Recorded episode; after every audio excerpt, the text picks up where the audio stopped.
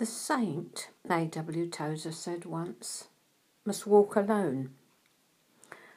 What he was saying was Moses wasn't a team player. Moses, Enoch, Abraham, David, Jesus walked with God to the exclusion of a support network.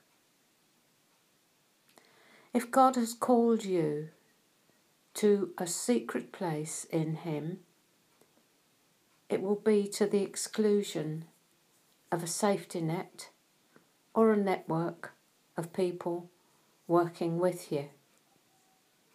You will have to learn to depend upon God alone. My soul waits silently before God, for my expectation is from Him. Psalm 62 1. So, the only expectation you're allowed to have in that place that you are drawn to is that God will meet every need that you have, supply all you need to do the job He has called you to do, and your place is to wait silently before Him. The saint must walk alone. Tozer walked alone. He was a man so different from Christian leaders around him, unafraid to speak as God gave him the utterance in his time. In every time, God raises up spokesmen who will speak from the heart of God, not fearing what man can do to them, not leaning on man for any help. These people are not aloof or introspective or unable to relate they of all probably relate more to humankind than the team player. The team player will get out the list of names and addresses and point you to the person that can help you when you're in a difficulty. The man or woman of God will go to the Lord for you and find out what He's saying.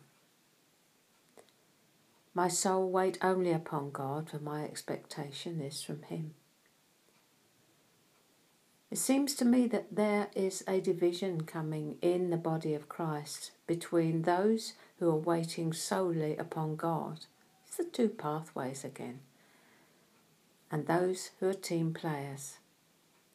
Diametrically opposed because one has a support network and somehow they can get the job done in their human resources department. The other side, the job just won't get done unless God comes and does it. And we don't actually choose which path we're going on. God looks for our willingness, and when the eyes of our heart look unto look to Him and He sees submission there, to the higher path, then He leads us on that path.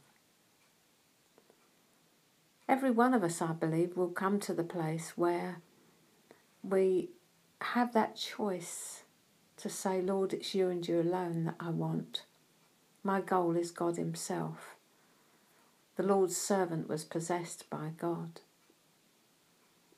We'll get challenged on that, and it's no disgrace whatever you choose because then God takes you on the path that is best for you.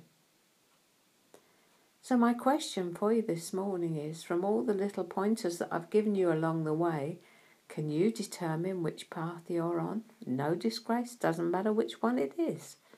But it's good to know. You're either leaning on a support network, becoming integrated and knowing who's around you to support you, your prayer network, whatever it is, or it's you and God.